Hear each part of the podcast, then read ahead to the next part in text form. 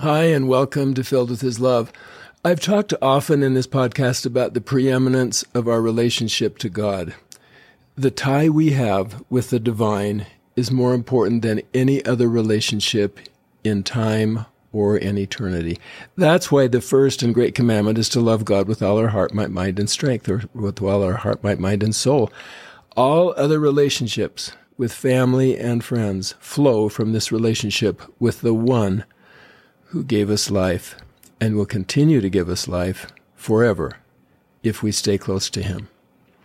So, how do we judge the quality of our relationship with God the Father and His Son Jesus Christ? How do we know if this attachment relationship is getting stronger? There are lots of ways, and I'm not going to list them all. What I want to do today is focus on the one key indicator of our relationship with God that you probably have never thought about. And it's described in the ninth article of faith, words from the prophet Joseph Smith in the Wentworth letter, a response he wrote to John Wentworth, editor of the Chicago Democrat in 1842. Wentworth wanted to know more about the beliefs of those who belonged to the Church of Jesus Christ of Latter day Saints. So the prophet Joseph wrote back to him and included in his letter the 13 Articles of Faith. Like some of you, I learned the Articles of Faith as a young boy. They are remarkably broad but brief. They encapsulate the key doctrines of the Restoration. Not surprisingly, Joseph began in the first article of faith by affirming our belief in God the Father, His Son Jesus Christ, and in the Holy Ghost. Tucked inside those very few words is the belief that they are three separate and distinct beings, that God the Father and His Son have bodies of flesh and bone, and that the Holy Ghost is a personage of spirit. This view of the Godhead differed starkly, I mean very much, from the prevailing Christian belief. But Joseph might have said, if we want to love God with all our heart, might, mind, and strength, we first need to understand who God is. That's all I want to say today about the first article of faith. Now I want to switch to the ninth article of faith. Do you remember what the ninth article of faith is? It's not the most talked about. It's not like the first or the thirteenth, which you might be able to bring to mind quite readily. Here's the ninth article of faith. We believe all that God has revealed, all that he does now reveal, and that he will yet reveal many great and important things pertaining to the kingdom of God. This article of faith seems to have very little, if anything, to do with our relationship to God. But I want to assert today that it is key to the strength of our attachment to God the Father and His Son Jesus Christ. When Joseph wrote this letter to John Wentworth, the church was in its infancy. The saints had been in Nauvoo for only three years. The Nauvoo Temple would not be dedicated for another four years. In 1842, the population of Nauvoo numbered only 4,000, kind of like a small town in any state in America.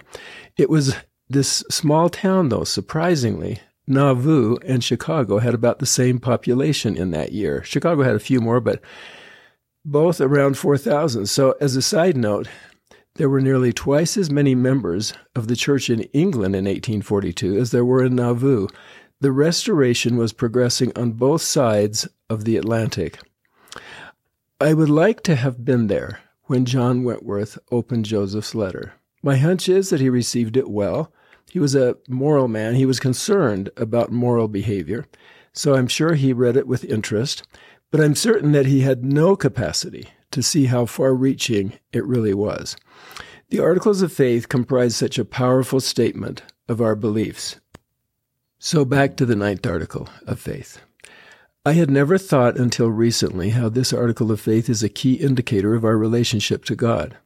That last phrase, quote, and we believe that God will yet reveal many great and important things pertaining to the kingdom of God.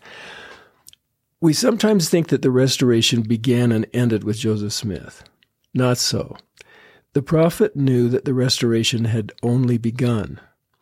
The doctrines had been revealed, the Book of Mormon had been translated, but the gathering was only beginning, and with the gathering, so much would yet be revealed. When we think of God yet revealing many great and important things, we might picture President Nelson receiving all of that revelation. But the miracle of the restoration is that we are all participating in it. We can all receive revelation. You might think, little old me, how can I receive revelation that becomes part of the restoration?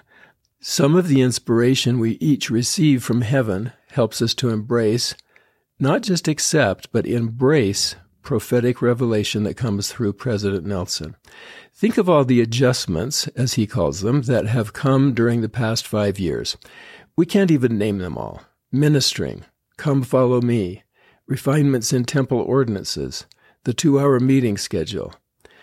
One article in the Church News listed 99 changes that have come through President Nelson. Every time we embrace one of these changes, we show our love for the Lord.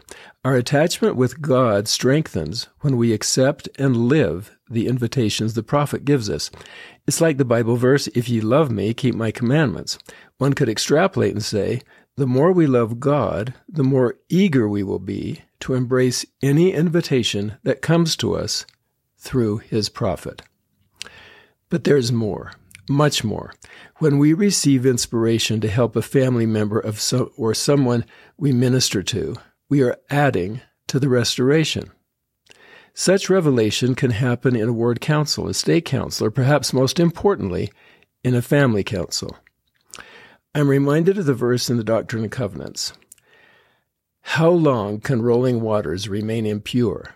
What power shall stay the heavens? As well might man stretch forth his puny arm to stop the Missouri River in its decreed course, or to turn it upstream, as to hinder the Almighty from pouring down knowledge from heaven upon the heads of the Latter day Saints. I've always liked that word puny. Forth his puny arm.